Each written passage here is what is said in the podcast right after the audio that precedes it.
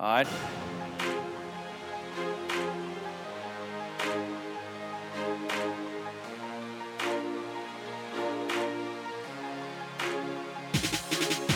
Good morning, afternoon, evening, brunch time, lunchtime, fourth attempt at the intro time. Third Saturday in October time does not mean that we're in midseason form time. Whatever time of day it is, boys and girls, it's the right time for the Go Vols 24 7 podcast. Wes Rucker, Patrick Brown, Ryan Callahan.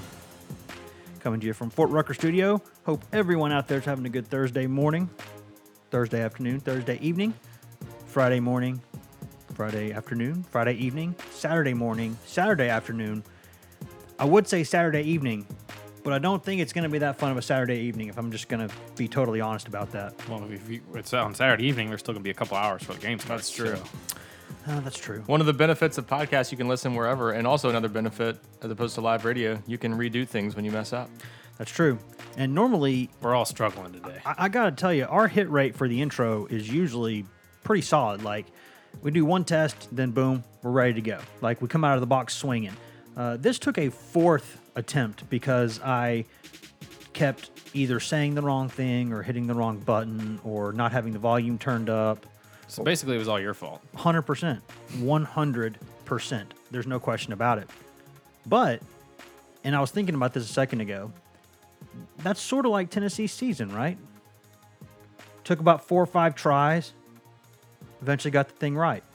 And in typical Tennessee fashion, Tennessee's reward for a really, really solid performance against Mississippi State that, that possibly could have turned the, the entire season around and still might.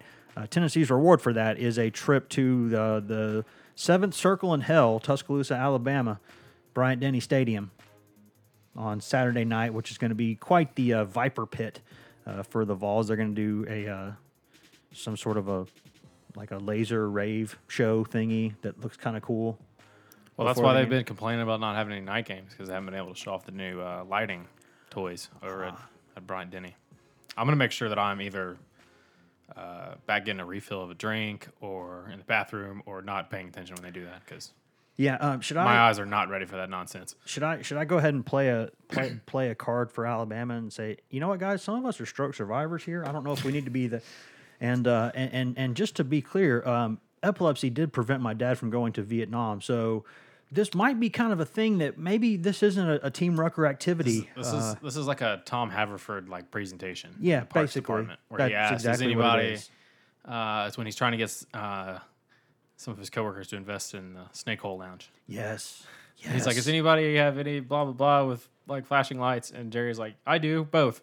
There you go. And Tom's like, "Don't care," and does it anyway. yes, yes. That's that, what Alabama's doing. that that's that's what's going to happen, and um, Ryan would know about this, but he's not seen the show. uh, or Sorry. letter, or Letterkenny, but that's Or another topic for another day. Working on it. Unbelievable, guys. Uh, here is the deal: Tennessee goes to play Alabama this weekend. I think, without making any major assumptions here, we have a pretty good idea of how this thing's going to go. Uh, you know, you got to line up and play the game. That's why you, you go line up and play. Tennessee's going to uh, put together a game plan and have every intention of going down there and winning a football game. Uh, and they should do that. They're Tennessee. They should never forfeit any game, you know, even in their own mind before it starts.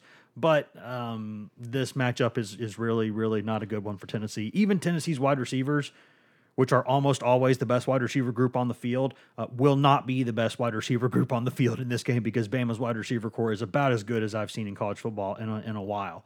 Uh, they're really, really good. And Ryan, Ryan, you're a Titans fan. Would you would you trade your top four receivers and your quarterback for what Alabama has right now? No question.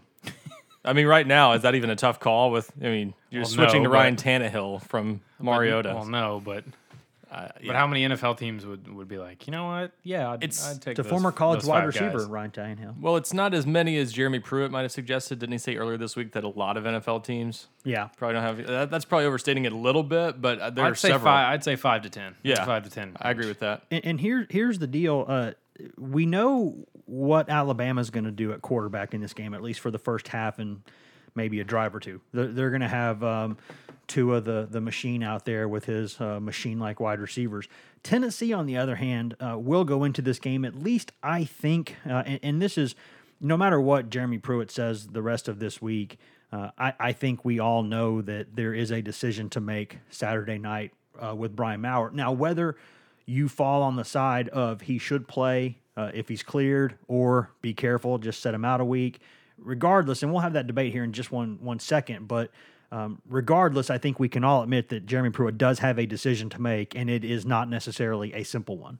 Well, it may not even be his decision. I mean, if Maurer hasn't cleared the protocol for concussions, then there's no decision to make. He's not going to play. That's very true, and we've seen him out there on the practice field. Um, but of course, quarterbacks don't get hit out there during practice Yeah. ever.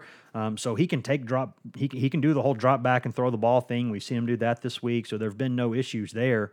Um, but you know, taking live bullets is is another thing, and uh, we'll see if that decision is out there to be made. Now, now for the sake of this debate, let's let's. I I don't like to assume generally, but the only way this debate here quickly works is if we assume something. So we're going to do that. You know what Let- happens when you assume, though? that's true. You you lose to Alabama by 100 points. Let's let's assume that before the game starts Saturday, Brian Maurer is is cleared to play because we've all seen different kinds of concussions, and, and we did see that he was out there celebrating with his team after the game. He's been out there at practice. Uh, this is not looking like one of those deals, even with like Riley Locklear last week, where he was on the practice field just kind of looking like a dude who was still dazed and confused and just standing there and watching. Maurer's actually out there running around doing some things, and he jumped into the, the crowd Saturday with the with the students to celebrate. So he's he- you know, not all concussions are equal, and he might be okay. If he's okay to play, um, do you play him in this game? Yeah, you play him because he's your best quarterback and he's your best chance of winning the game. You're not going down there to cover the 34 and a half point spread. You're not going down there to put up a good show. You're going down there to win the game. I know that seems far fetched and no one expects you to win the game, but nobody expected South Carolina to go to Georgia and win either. So, you know, you got to go out there and, and, uh, and, and take your best hand and, and play your play play your best lineup and play your best team uh, and see what happens. I mean, you, you're going to need to score points against Alabama. They're averaging 51 a game, um, and you've been moving the ball a lot better with Brian Maurer the past two games and uh, than you have with, with Jarrett Guarantano. That's not to say Guarantano couldn't get the job done if, if they had to start him or had, had to play him a lot, but uh, I think Maurer gives you more upside. He gives you more risk too, but uh, you you have to be able to take that risk when you, you see what he can do with his arm and, and with his legs. Yeah, I, th- I think the thing, and Ryan, I'm, I'm going to set you up for this one because, you know, I, I think it, it's no secret that um, Pat and I have already been on record pretty strongly about this, and there's only two ways that that Pat and I go on something. Either we completely agree, um, like in unison, or just could not be farther apart from each other, and will not concede any ground. And it's just not not a pretty sight. So we've already had this discussion a little bit. I'll weigh in on mine my opinion in a minute, which obviously is is not the same as Pat's. But but um, Ryan, I think your opinion on this, I don't know that I know it as strongly. So I, I'm a guy who says I probably wouldn't play him. Pat's a guy who says he definitely would play him. Where are you on this? I we, we discussed this a little bit in our latest episode. I, I I think I think you have to play him because you if if, if it's an option, he, he still needs the experience. I I I think you can benefit from playing the number one team in the country.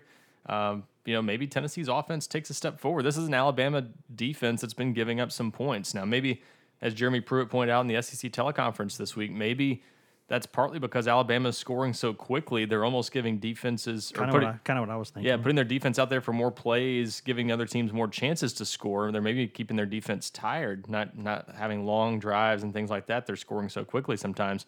So maybe that's part of it. But whatever the reason, this is an Alabama team you could score a few points on. If you can get 17, 20 points against Alabama, I mean, not to say that you're happy with the loss no matter what, but if you can get some positives out of this game offensively, that's you need that continuity and you need the confidence going into a huge game against South Carolina next week. And Maurer doesn't need to be knocking off rust in that game, ideally. So I think you need to let him continue to play and, and learn things and, and get some confidence going into that game. here's here's the reason why I, I say I wouldn't play him, and it's not because it's not just for the reasons that I think you're probably thinking. I, I think that the obvious is that why take the risk, but but here's why I'm doubling down on that is because I don't know that Brian Maurer knows a second way to play football. Maybe he'll learn, um, but this kid just does not throw the ball away. This kid does not slide. This kid does not try to run out of bounds. This kid tries to lower his shoulder and get through people or spin around them or jump over them. And twice now in two weeks, he has gotten the absolute crud knocked out of him because he doesn't really know how to manage uh, his body in a game yet. And, and I don't. I mean, I'm looking at these guys, and I was just looking at pictures, and I I know that Bama's defense on paper, um, at, at least a few positions, isn't quite what it was. But they talk about some of those inside linebackers like their liabilities. Go look at those dudes. They're enormous. If e- if either of those guys gets a really clean shot on Maurer, that that's painful. A- And I think he's a guy that there will be games this season like Mississippi State where I think, you know, a guy like Guarantano could win you that game. Like Vanderbilt perhaps, uh, Kentucky perhaps, um, maybe maybe even South Carolina. Um, but there's a couple other ones out there, and I'm looking at you, South Carolina, where you know, uh, or Missouri certainly, where Tennessee's going to have to score some points to win the game. And I don't know that that Guarantano can go win you that game, whereas maybe maybe Maurer could. And, and I just think you're going to need this kid, and I am a little bit worried about. He started two games and finished neither of them. And I don't know that throwing him out there in Tuscaloosa uh, is a great idea because I think that that until he learns a, a better way to play the game or smarter way, um, he might get the snot knocked out of him. I mean, yeah, that those are all fair concerns, but he the bottom line is he's got to learn that. If he can't make it through a game against Alabama, you know, is he going to have much better luck against South Carolina, Kentucky, those types of teams? I, I don't, I don't know that you can say that for sure. So, I, I think you've got to put him out there. He's got to learn the consequences of taking those kinds of hits, and maybe taking some hits from some guys that are as big and strong and fast as anybody in the country will help to re, you know, hammer home that message. But I, I, I think he. I think he's learned some things clearly from these first couple games he started, and even playing in the Florida game, and he'll he'll learn more as he goes along, and that's why I think there's so there's so many benefits. I mean, there's just an inherent risk playing football. I don't think you can let that sway you from playing the guy that you think is your best player, and, and hey, maybe you even keep this game close and make it interesting. I just think it's one thing to throw a kid into the deep end. It's another thing to throw a kid into the deep end when there's a bunch of sharks in there too. like I think at some point you're like, yeah, yeah, I don't know. Um, but we'll see. That's why they go out there and play the game. I know exactly the way Pat feels on this, and Yeah, I, I, think- ain't scared. I'm not scared of Alabama. I'm not But saying. I'm also not playing in the game, so well, I mean, I, I I- I think that there's a difference in being scared of something and saying this is not the strategically sound decision right now. Well, I mean, you can you can look at this as, you know, do you, is this a game you're just trying to get past, or is this a game you're trying to uh, not lose all the momentum that you gained from beating Mississippi State? I mean, you have your final five games are all winnable except for maybe Missouri. I think Tigers can score too much for for maybe Tennessee, um, but It's like I may not be afraid of that. but I mean, you you know, do you, you know they they have you know LaTrell Bumphus is banged up. Do you hold him out? Uh, Jameer Johnson looks like he might be ready to play this week. Do you hold him out, or do you want to get him some snaps for South Carolina? You know, that's I treat that's- everyone else differently from the quarterback, though. True, no, that's, that's you're you're not wrong there. Um, but you know, I just I just think I'm not afraid. It's like if you I- need to let him go out there and, and continue to learn that he can't throw the ball in Yeah. double coverage and force ball, you know force throws in the end zone that get intercepted and It's like if I'm on a golf things course, like that. uh, it's like I'm not afraid of that big water hazard there, right behind, the, right, right, right next to the green. Um, but that that doesn't mean that it's smart for me to uh, try to go at the pin the- because I'm not, because I'm probably going to end up in that water. You know, I just I The don't know. The other thing is you're trying to build a winning program, and and you, if if if your team if your team knows that there's a chance you could have played your starting quarterback and you didn't, what kind of message does that send when you're trying to make this a program that's competing with Alabama? That's why eventually? I said just take the just take the, the sheet that says he's cleared and, and hide it in the drawer for a couple Eh, days. Maybe is, is Maurer going to sit on that? Uh, you going to let him not even, Well, he, not he- even know? He doesn't have to know. Oh, okay. I Be mean, like, oh, we're still evaluating that. Uh, but I, I, I just think you I think there's so much to gain. This is an uh, this is an opportunity for Tennessee, I think, in a way, because no one expects them to keep this game close. And when you go back and look at the the last two coaches Tennessee had that showed any signs of life as a head coach, because Derek Dooley never really got there, but Lane Kiffin in his year Don't do it. just about had Alabama Don't say the next coach's name. just about had Al- Alabama beaten. And in 2014, under he- 2015. no, no. In 2014, too, Tennessee lost by only two touchdowns to Alabama at home, right? And then in E- 20, even Derek Dooley, every game he played against Alabama was a game at halftime or right there. but then they eventually ended up being blowouts. Correct. But, but I'm just saying, in 2014, Tennessee playing Alabama somewhat competitively was a sign that they were on the right track in year two under Butch Wasn't that game like 27 nothing at one point? It might have been. I don't know. They came back and made the final score respectable. Was my was my point, and that, and I could see this game maybe ending up like that. I mean, you just had Texas A and M score what twenty eight points against Alabama this past week. Ole Miss scored 31. Yeah, with so- a quarterback who's running all over the place. So even if the final score is 59-31 and even if half the points you score are in garbage time, how much could this team benefit from scoring 31 points against the number 1 team in the country and how much could they learn from whatever mistakes or whatever come from this? I just I just think there's too many potential positives in a game like this. Maybe you even catch Alabama sleepwalking and you give them a, a bit of a game. I mean, uh, there are so many things that could happen Or, an, and- or in an epileptic fit. yeah, and and just and just taking the scared way out essentially, and not playing him because you're worried about injury. I, I or whatever the case. I, I just don't think that's a reason to sit out your the guy that you think gives you the best chance to win. Well, we'll go to break here, but before I do that, I'll just say quickly that I, I, I don't think normally I'm very, very anti coaching games out of out of fear. I, I think that you, you, in general, I don't believe in that principle. Um, but I, I think people who always do the same thing no matter what, whether it's one thing or another, are sort of fanatics. And I try to. Uh, there's always exceptions, I think, and this is one of those weeks where I maybe would make an exception, but that's okay. Uh, we don't have to agree, and uh, we don't, and um, that's fine. It's two to one, and I can live with that. We're gonna step away for just one second, and if Grant were here, I imagine it would be three to one, but but that's okay. We will step away to break. We'll go pay some bills, do some products, add services, all those things. Be back and talk a little bit about uh, Bama and Tennessee and uh, what this weekend um, needs to be for the Vols. Hashtag. Uh, Knowing how to speak and understand a new language can be an invaluable tool when traveling, meeting new friends, or just even to master a new skill. But it's not always simple when you're bogged down by textbooks and structure classes. That's why so many people trust Rosetta Stone. Rosetta Stone is the most trusted language learning program, available on desktop or as an app. It truly immerses you in the language you want to learn, like Spanish, French, Italian, Chinese, and more. You won't just be studying English translations. The Rosetta Stone intuitive process helps you pick up a language naturally, first with words, then phrases, then sentences. Don't put off learning that language. There's no better time than right now to get started. For a very limited time, listeners can get Rosetta Stone's lifetime membership for 50% off. Visit rosettastone.com slash rs10. That's 50% off unlimited access to 25 language courses for the rest of your life. Redeem your 50% off at rosettastone.com slash rs10 today. Welcome back to the Go Vols 24 7 podcast. Wes Rucker, Patrick Brown, Ryan Callahan coming to you from Fort Rucker Studio. Grant Ramey not with us today. He is uh, he he's got a little uh, jet lag. What do you call the, the car version of jet lag? Car, Car- lag. car lag. Car lag. Car lag from going down there to uh, to SEC basketball media days.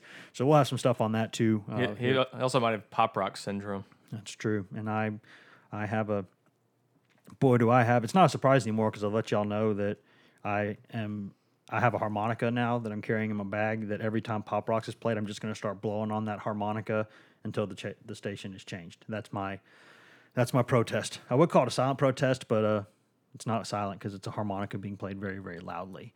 Uh, guys, Tennessee in this game, you go down there every game, right, to win the game. Herm Edwards, right? In theory, unless you're Wes and you don't want to play your, your Top best. 20 Arizona State coach, Herm Edwards. Yeah, unless you're Wes and you don't want to play your best quarterback because you don't want him to die. Wes the quitter. You, you yeah, basically. Um, but in general, you go down there and play the game. However, Tennessee is. Uh, I haven't checked with with Las Vegas recently. I'm guessing about 174 point underdog this weekend uh, in Tuscaloosa, and so let's just say that there's a decent chance Tennessee doesn't win this football game. How? What does Tennessee need to do this weekend to make sure that all the momentum from last week's win doesn't just get completely thrown down the drain? Well, from a coaching staff standpoint, you want to see where you want Alabama to make you look bad, if that makes sense. You want to play solid and then be like, okay, well, they're just really good. They just that's have more talent. Yeah, I mean that, that's uh, that's sort of been the story in Georgia in the past two games against Georgia, where um, that was the difference in the game. I, I don't think Tennessee was overwhelmingly outcoached in either pass, either in either of the of the two Georgia games, but um, you know, you, you don't want to make a bunch of mistakes. You don't want to have a bunch of penalties. You don't want to, you know, self, you know, you don't want to have five turnovers or anything like that. You, you want to play as clean as you can and then see what happens. Um, I, I do think Tennessee needs to take some risks in this game. I would I would be disappointed if there's not at least one onside kick Or a couple trick plays. Just do because something. I mean if if Alabama's going to score every possession anyway, you know why not you know just make them drive 50 yards and say hey you'll get the ball back quicker. Maybe you'll tire their defense out more. You know, so I, I would, I, would know, use trick plays, but not your best trick plays because I would save those for games where you might, where you might, you, you, you might could uh, sneak and- one off. But try some and, stuff. and you just want to see you, you want to see more signs of life. You know, we saw signs of life against Georgia. Obviously, they they you know they beat Mississippi State, so there's signs of more life. You, uh, and the thing is, is that they might they may show signs of life and still lose by 40 points, just because that's how good Alabama is right now, and that's how scary this matchup is for Tennessee. Because uh, defensively, they this is the dilemma of the utmost because. Uh, they can't, you know, they're not gonna be able to guard Alabama's wide receivers one on one. Nobody has. Nobody probably will. Maybe LSU. We'll see. Um, but it, Tennessee probably can't stop the run or, or get any sort of pressure on Tua unless they commit more people to the box or commit more people to rushing. So uh, they're just going to have to sort of pick their poison and, and hope they can pick the right spots when, on when to when to pressure and when to um, when to play coverage and hope that they you know maybe maybe Tua has an off night. Maybe you know Yeah. it'll only be like five. It'll only be like three o'clock Hawaiian time, so he probably will be fine. But he did throw an interception last week, so he's Uh, well, just he's- so overrated. Well, I'll just hand the Heisman to Joe Burrow then. I mean, Yeah. um, but offensively, I think you just need to try to, you know, you need to try to shorten the game. I mean, uh, if you can, and I think you you can find some holes. You know, I think you need to get the tight ends involved. You know, Alabama's got 2 really inexperienced linebackers that uh, probably much like Tennessee's linebackers have been a little bit of a liability in coverage. So uh, try to get them one on one with with the backs out of the backfield. You know, run run guys out. You know, run the receivers down the field, make make some space, and and see if you can't, uh, you know, hit some easy plays there, and then you know try to hit some try to hit some big plays. It's you know you got nothing to lose, so why not throw the ball down the field a bunch, see what happens. I was gonna. Go ahead. No, go ahead, Ryan. I was just gonna say, I this to me as a coach would be a fun game in a way to coach in because you can Because just it's YOLO. yeah, you just try everything. I mean, what? Why not? What? Everything you do that's a positive in this game that surprises people is a win for you. Run the oop de oop. And if you lose six, I, I'd get the lead and then call timeout. Yeah, I mean, if if let it let, let, let it last longer. if you if you go up six or if you lose sixty three to seven, it doesn't matter. That's what people expected. So just just go out with everything you got, whatever's in the playbook. And I I would take chances early on, like you're saying, Patrick. If look at what happened in the Georgia game. Tennessee led that game early in the second quarter and made it a game until halftime. And just that alone, even though the final score was 43-14, was enough for people to be talking, whoa, Tennessee was leading Georgia. I mean, it, it- it's a small victory, but it's a victory when you're rebuilding. So if Tennessee could have something similar, say you go out and you score on the opening drive, and then you get an onside kick and you add another field goal, and you're up ten nothing on Alabama. Do you take all three timeouts in that situation? Yeah, for for the first, you know, for the five minutes that was true, you'd have the Take all three timeouts and go ahead and just smoke a cigar. Yeah, the- the tw- the closest it's going to be. the Twitter world would be buzzing, you know, all that stuff. You just dipped into the waters of what I'm going to suggest to do, but go ahead. Yeah, I'm just, but anything like that that you can pull off in this game, no matter what the final score is, is going to be a win. Even if it's Brian Maurer throwing for, and this goes back to the first segment, I guess, but uh, if Maurer threw for 300 yards in this game, even if he threw three picks, so what? You know, anything like that that's tangible progress that shows your offense or your team or your defense headed in the right direction is a win for you. So just throw some stuff at the wall, you know, try some out of the box things and see what happens. I've said this before. Tennessee, um, the amount of unsmoked cigars that Tennessee has from the past several years of this of this rivalry, uh, that's a pretty large, pretty large box. And if I'm Tennessee, I I have a checklist of things to do. Uh, the first thing I would do is uh, when you walk into the stadium before the game starts, um, walk in with your cigars lit. That's the first thing because I think you're sending Alabama a message that says we're going to beat you today. Then I would go promptly to this midfield. is this is very much anti what you just said about not playing Maurer Yes. because you you would you'd be like don't poke the bear. is You- what you'd say. You're, you're, And you're- wouldn't they you're- you're getting these two things confused? Wouldn't they get ripped for using the celebratory cigars? Just, just, just hold on a second. It Just- gets, it, just get, it gets better. Then you walk into the stadium promptly, and you start stepping on the A repeatedly. Oh, my goodness. I hold on, I'm not done. To a point talking where about going Devin Bush Devin Yes, Bush on the Spartan yes, head. Is that what yes, you're talking I would about? walk in smoking the victory cigars. I would stomp on the A enough to where Alabama comes over and fights you. Okay, so then you go into the beginning of the game. Everyone has his own sports everyone, every single person on the field is one unsportsmanlike away from being ejected, right? Then you then you just go at Tua. You just try to make him mad. Then- talk, talk trash after every play. I take every walk on that I can put out there and I put them out there for special teams, offense, and defense, and I pick fights after every snap for the first couple You, plays you- of the you game. You can't bring too many walk ons because it's a seventy man roster. But as many as you can bring, right? Whoever you can spare. Even if you're like let's, let's say you're dinged up a little bit and like you can't play, but like, you know, you can fight if you need to. Put go you go out there and then you start fighting with them and you try to get as many of their best players as you can ejected. Cuz you're going to lose some of your guys too and you're going to have to do that trade. You're going to have to do the trade.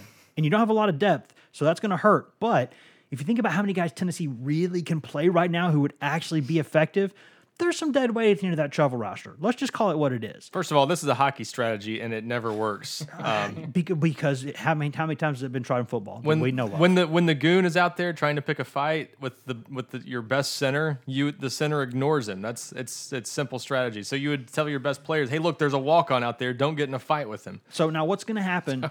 He- he- what- Okay, give, me, of- give me the worst case scenario here. You make Alabama mad and they beat you by 80 points. Who cares? You know what the difference is between losing by 40 points and 80 points? Nothing. There is literally zero difference between losing be- between 40 points and 80 points. So it to- doesn't matter. To recap, Patrick and I said, "Take some chances, do some wild things. It doesn't matter. You're going to lose anyway, and no one expects Wes is you to saying win." muck up the game to the nth degree. Wes is Yes. saying Wes is saying go to midfield and take a dump on the history of the Yes. game and the rivalry. Yes. Do you Uh, do, do you want do you want to give yourself a chance by doing what I'm do what by doing what I'm suggesting? You have a 0.1% chance of winning the game. However, if you don't do that, I think you have even less a percentage of chance of winning the game because you know, now the only reason I can tell you why it wouldn't happen one because actually Jeremy Pruitt does have respect for this series and would never coach a game like that. Yes. Also, the fact the of the guy matter that is gave him his break into Yes. college coaching, and, a- yeah. and a place that whatever people think about him, the place is near and dear to his heart. I mean, he- still- he, he, he played he played ball there. He coached there. Yes. You know, it, it is what it is. He still guys. refers to Nick Saban as coach. I mean, that's Yes, and I think a lot of those guys do. But but in all seriousness, I think if you're Tennessee, uh, I would not use like your best trick play. So I think there might be games down the sea, down the road where you need those. But let, let's say if you're Jim Chaney and you've had some ideas about, I wonder what would happen if I ever tried this in a game. Go ahead and try it. Why not? If you're Jeremy Pruitt and you thought, you know what, I've always thought for years that this really funky defensive formation could could give some people some problems, but it also could blow up in my face completely. So you know what I'm going to do?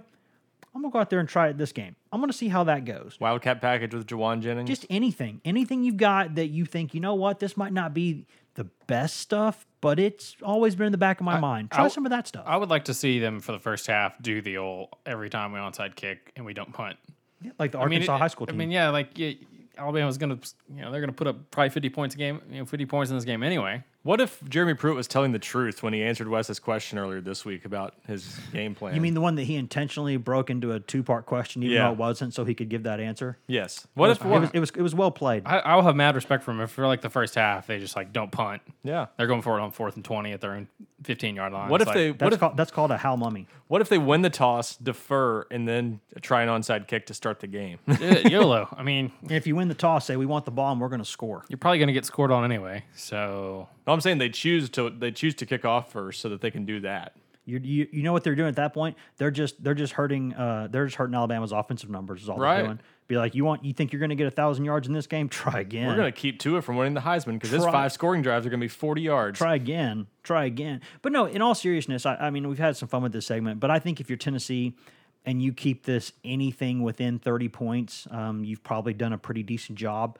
And I know people don't want to hear that. They're probably driving off the road in anger right now. But guys, it's just not it's not the same. I mean, I, will say though that Bama and Georgia is much closer to an even parity from a pure talent standpoint. Um, now, Tua is a difference maker, um, and Bama's receivers are a billion times better. Um, but there are some places where I think Georgia might even have more talent than Bama does, or at least close. A couple spots, and, and so I think that the sideline is not one of them for the record. You know what though? To, to counter everything, But my point is, Tennessee did some good things against Georgia, and it's not like the difference between Bama and Georgia is a million points. It's you know, it just it probably isn't. To, to counter everything you just said, though, let's look at what Alabama's actually done in SEC play so far. They've beat South Carolina 47-23. They beat Ole Miss 59-31, and they beat Texas A&M 47-28. So every team they've played in SEC play has scored 23 points, and only one of them has allowed Alabama to score 50 points. Now maybe they're taking the foot off the gas They, way early. They 100% are. And may, maybe that's a big factor in that. Who knows? And maybe Nick Saban does the same thing here. But I'm not. I'm not telling anybody what they should do with their money. But I'm taking the points in this game. I'll go ahead and tell you what my pick is. I think Tennessee covers, and I don't really have much doubt about it because I think Tennessee, if they play Maurer, can score some points, and I think they'll do things to shorten the game. And I think Alabama takes their, their foot off the gas pretty early, and this the final score probably ends up in the 50 low 50s for Alabama. I would say at best. Maurer's definitely a boomer bust guy in this game because there's a chance that he could give you more points on the board. There's also a chance he could throw about three pick sixes in this game. So, you know, I- That's true. I, I mean that that's he, he's going to give and he's going to take away, and that actually lends itself to y'all's argument about playing him to let him make the mistakes. Um, but I would say that if you don't play him in this game, you can tell your team, yeah, that was really bad. But guess what, guys? Maurer didn't even play. I mean, look, Maurer's going to be back now. Everything's going to be fine. I mean, look at that. Look at that South Carolina score. We didn't even think at that time South Carolina was very good. This was bef- way before they beat Georgia. 47-23. You think Tennessee wouldn't be wouldn't take some confidence from only losing 47-23 as crazy as that sounds, I never really thought Carolina was bad. I just thought Carolina had a Yeah. had the had the ridiculous schedule that Tennessee's had at times in the past few years. I just mean, didn't- a tough schedule. yeah, I didn't think they were good enough that that was a decent game by Alabama for them to have only won 47-23. Like they they kind of messed around in that one and let South Carolina, you know, hang around at least a little bit. So I don't know. I when I see that, when I see those results so far, Ole Miss isn't very good and scored 31. I, I, I you just play it straight up probably, and you've got a chance to hang around and you know at least do some positive things. I think it's a pretty good place to leave that discussion, guys. We're going to take a quick break. We're going to step away. We're going to come back. We're going to take your questions, uh, as we always do, uh, almost always do, uh, at the uh, tail end of the Thursday morning podcast. So we're gonna we're gonna go pay some bills, ads, products, services, all those fun things, in-house ads. Be back in just one second. Hashtag. ad. This episode is brought to you by Progressive Insurance. Whether you love true crime or comedy, celebrity interviews or news, you call the shots on what's in your podcast queue. And guess what? Now you can call them on your auto insurance too with the Name Your Price tool from Progressive. It works just the way it sounds. You tell Progressive how much you want to pay for car insurance, and they'll show you coverage options that fit your budget.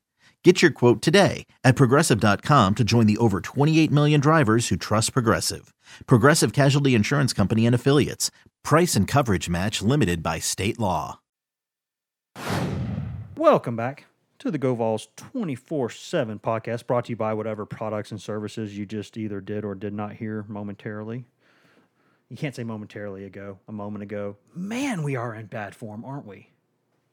Speak for yourself. I am in bad form, aren't I? Just unacceptable. Unacceptable. Guys, as always, we got a bunch of questions to get to this week. Uh, we, we're keeping these just to the GoVols 24 7 checkerboard this week. And Need to go uh, rapid fire. Rapid fire. First question, as always. Uh, you know what? I'm gonna, I've got this pulled up, so I'm ready to go for you, Haynes. Haynes. At the regardless, at the end of this year, Haynes, we're gonna have to send you. Um, uh, when we make our first friend of the pod T-shirt, you're gonna have to get one because you've. You just need to go ahead and send us a message with your T-shirt size. We're gonna try to get you hooked up whenever we get this stuff made. So, uh, question as always that he always has in this thread: uh, What is the average? Um, although this week he actually had a typo. What is the average of their offensive line? I guess he means age, size, Uh, Alabama starts. What, what do you want? Do you want age or size or both? both. Uh, right tackle Jedrick Wills, 320 pound junior. Uh, looks like they're going to start Deonte Brown probably at right guard. He's 338 and he's a redshirt junior. Big boy. Uh, Landon Dickerson, who will be a familiar name Yep. to some Tennessee fans. Uh, uh, I believe is their starting center now. Playing, he just plays nasty apparently. Uh, six six three oh eight redshirt junior. Left guard Evan Neal, 360 pounder, but he, but he's a freshman. Wasn't he a five star Ryan? Evan Neal. He was, yeah. Well, He there was- you go. They have a center that's like five inches taller than their quarterback. That's wild. Uh, and then left tackle is Alex Leatherwood, who's 6'6", 310 junior. So what is that? Four juniors and a freshman. yeah. So they're old and big and good, right? Yeah, they're there's some big dudes up front. If you want to feel good though, Tennessee played, I think, a pretty decent offensive line last week. This does not need to be lost in the shuffle. Mississippi State's offensive. Let me not- finish. No, They're, We need to go huge. rapid fire. They're This isn't rapid fire. Pat, Mississippi State's offensive line has a bunch of upperclassmen, and they're incredibly large mammals. And they had the the best, the you know the the number one rusher in the SEC. So let's not completely discount the fact that Tennessee played pretty well uh, defensively, but it's a completely different world this week. Uh, let's see here. Question from um, Titan Blue Go Vols. Not that this has happened recently, but what brand cigars does the staff keep on stock just in case Tennessee beats Alabama? Is it nice cigars like a Cohiba or Maduro, or is it like Backwoods and Philly Blunts? That's a great question. I would imagine that it's probably a mid-grade cigar. I, I don't think it's a, a Cohiba, and I'm, a, I'm I love a good cigar, so um, I actually like love Cohibas and Maduros. They're both great brands, obviously, but um, yeah, I, I don't think they're anything great like a like a Cuban or anything like that. Maybe a maybe a solid mid-range like Dominican, something like that. Are you done? Something like that. Did you mean Minikin? Dominican? Do Dominican. I know it was a Letterkenny reference. Dominican. Minikin, Polko. Dominican, Polko. Coon. Down Polko, down Polko. If you're not watching Letterkenny, by the way, you absolutely should. And again, Hulu, you should be giving us money for all these shout outs about the best show on television right now. Um, anybody else have any thoughts on the cigar question? Nope. Next. I will say that if you have a humidor, keep it around 70. Or not. Keep it around uh, the, the humidity around 70. I need to That's check why they're around. good. Uh, Some people in the program who would know that maybe they'll they'll tell us something. It'd be really fun if they're Philly blunts. Uh, question: Polly rules. Uh, what do you think of the lights that Bama and UGA had installed? Personally, I'm not a fan, and it's not sour grapes. I wouldn't like them if they were installed in Neyland. I think they're stupid, and I want to avoid them on Saturday night if I can.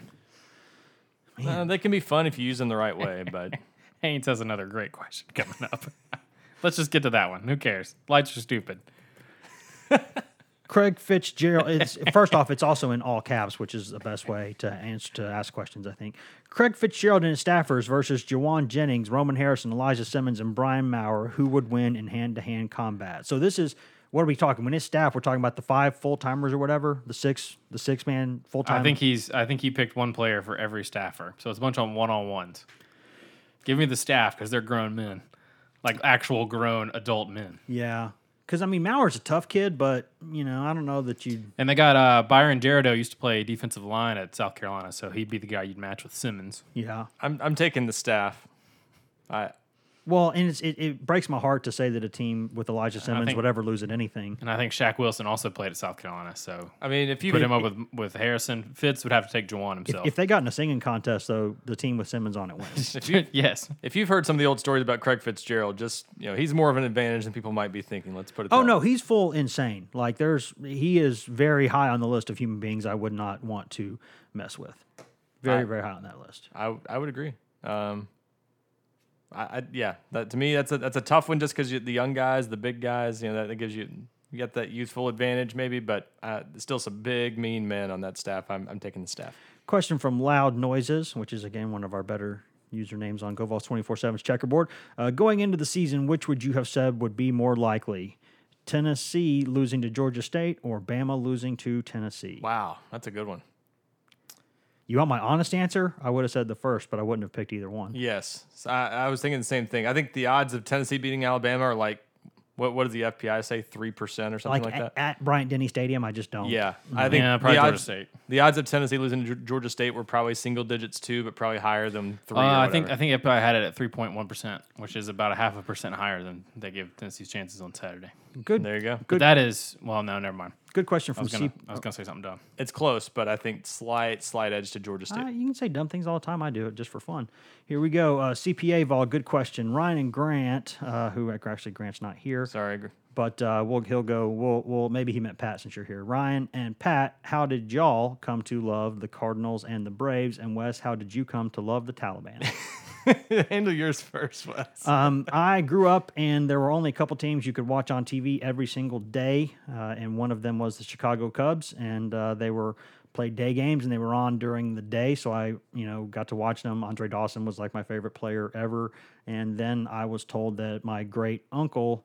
Uh, was a player and manager for the Cubs, um, the last person to serve as both a player and manager for the Cubs at the same time, and uh, that got me excited. His name was Rabbit Maranville. I have one of his cards and signatures up there on the wall, and um, yeah, that was uh, uh, that that did it for me. I was a Cub for life at But that let, point. let the record show he spent one year with the Cubs and two years with the Cardinals. He was never a player slash manager okay. for. He also won a World Series with the Cardinals. The, did, uh, after he got fired from the Cubs for drinking too much. So you should be a Cardinals fan, is what you're saying. no, I would never. I was probably more of a Red Sox fan when I was little because of my dad, but you know the Braves are always on; they were always winning. Um, lately, I've gotten into the Braves because a couple of my friends have been big Braves fan, and I know some people that work for them. So You, you grew up in in Memphis, weren't, weren't you? Weren't the Cardinals always on TV?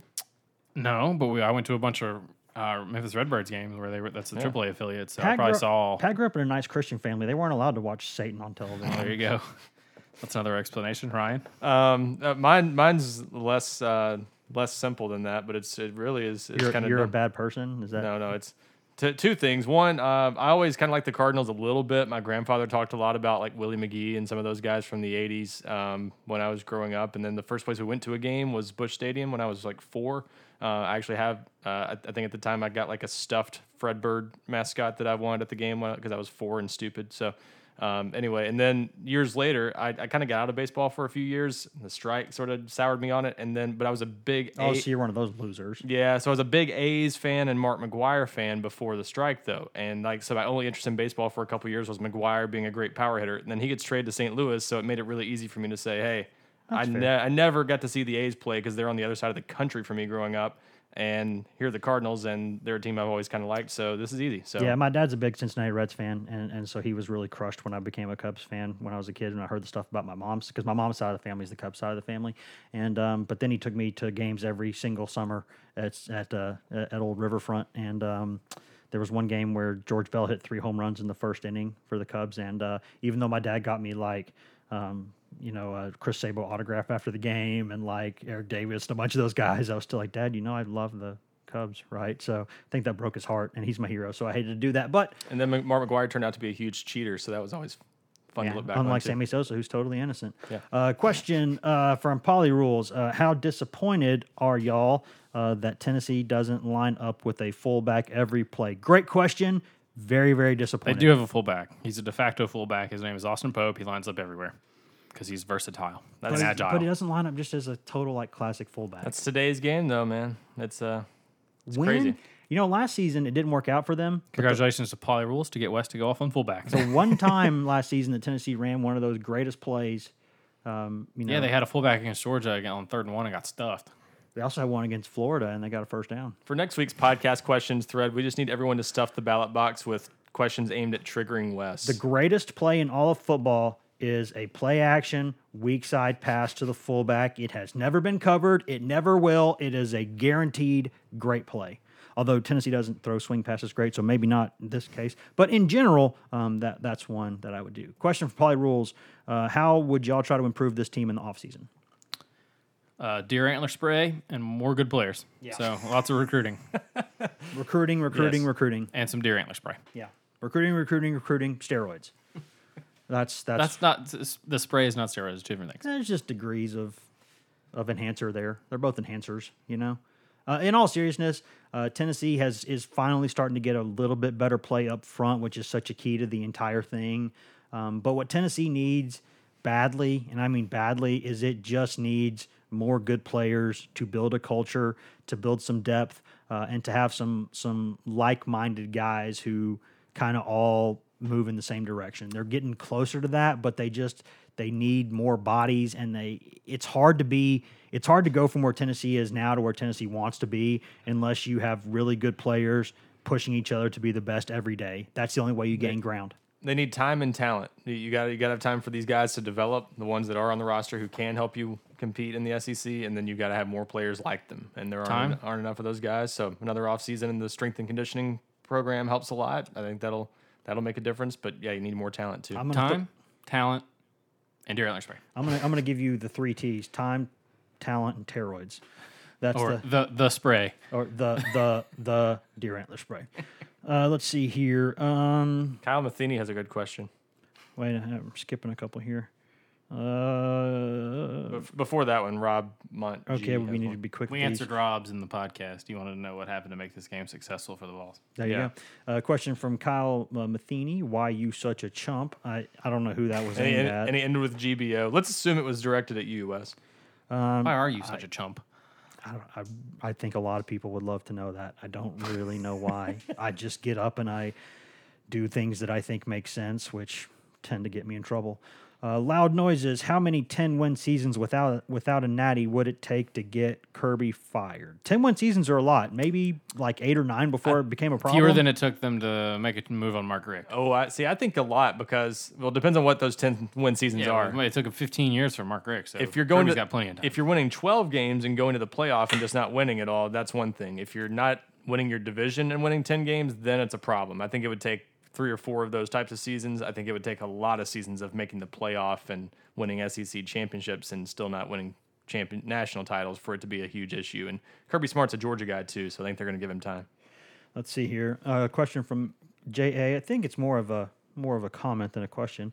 Uh, will any of you guys that suggested, jokingly or otherwise, that Tennessee should sit Maurer against Bama, please audibly slap yourself on the back of the head? Thank you. A lot has been made of this. back of the hand. Back of the hand, yeah. Wes, See, I- just go ahead and do it. Can't even read like this. Like There you go. A go. lot. a lot has been made about this culture of losing in the program. So suggesting that we should sit Maurer because he doesn't stand don't stand a snowball's chance in Hale of beating Bama is indicative of that very culture. For shame. Well said. I still am trying to play the long game here. Uh, CPA Vol, does Georgia beat South Carolina with Jim Chaney as OC? Yes. Considering the game could have gone either way anyway, sure, why not? I think the Georgia fans who were hard on Jim Chaney are foolish, but I think the Tennessee fans who were hard on Jim Chaney are foolish. I think he's one of the best, most proven offensive coordinators out there with a with a CV that that puts a lot of others to shame, or should or, or should I say to shame? Uh, between the four of you, who wins in a turnip eating contest? Wes. Wes, because you actually grew, you you are from a farm. I don't even like turnips. Nope. Uh, I can't say I love turnips, but if it's a contest, I'll I'll do anything I can to win it. Uh, which running back uh, should? This is from Vol ATL 03. Which running back should get the most carries in this game? Are you saying should or will? Because if it should, Should. if it should, I'm going to say Ty Chandler. Ty if it's Chandler. will, I think it's Tim Jordan. Really? Okay. I, I I think it's Chandler every game. I think he's he's the only home run hitter in your backfield. Feed him consistently. Uh, for some reason, he's had four games this season in the first six, I believe, that he's had 10 or fewer carries. I think that needs to change. I think Tennessee needs to make sure he gets opportunities, and uh, he's one of the few guys who can turn a four yard play into a 40 yard play. So, Yeah, I would I would get I would get Chandler. Any game where he doesn't have 15 touches is a game where I think they've done their job poorly. Yeah. Any game where he's healthy and doesn't get 15 touches is a and, mistake. and you know what? That we talked all offseason about him getting the ball in, in the passing game, and we haven't seen that either. They need to, I think, force it into his hands a little bit more the second half. Two questions left. One from Poly Rules. If you could change one rule in college football, what would it be? Oh, man. Uh, maybe turn pass interference into a spot foul as opposed to 15 yard penalty, like That, the NFL. that would be my one rule change on the field. My one rule change off the field was everybody gets a free one time transfer. That would be my other rule.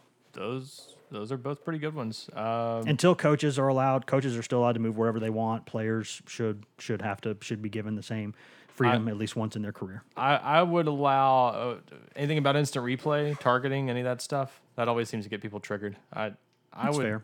I would lean toward maybe in allowing review on on more penalties. I think that's still an interesting. Boy, here's a really that's, that's a good point, Ron. Here's a really good question. We'll wrap it up on this one. Gaffney VFL 89. Who has the better chance of being a freshman All American at the end of the season? Wanya Morris or Hank T?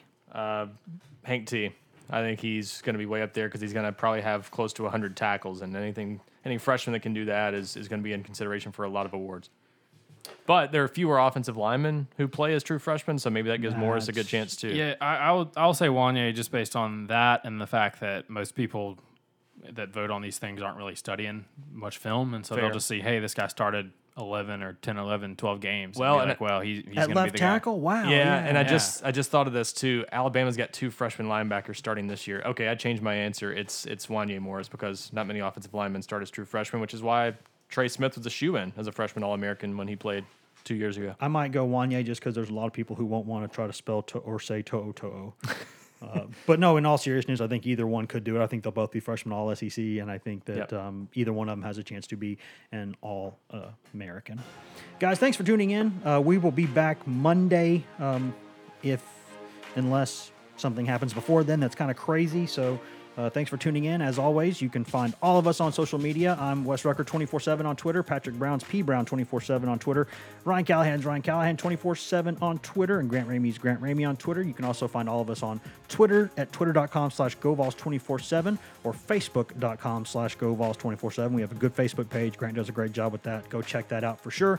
Uh, or if you want to drink water straight from the hose, go to GoVols247.com, the best site, period, dot, end of sentence uh, that covers Tennessee athletics. Uh, you can find all of our stuff there all the time. It's like this podcast, but all the time, uh, 24 hours a day, seven days a week, by and large. That's why we call it that. Uh, it's not just a name. As Wayne's World would say, it's not just a clever name, right? It's a way of life. It's a way of life. Uh, and uh, you, now you can get a full year subscription for 30% off. So go do that. Pat, you got any final thoughts? Nope.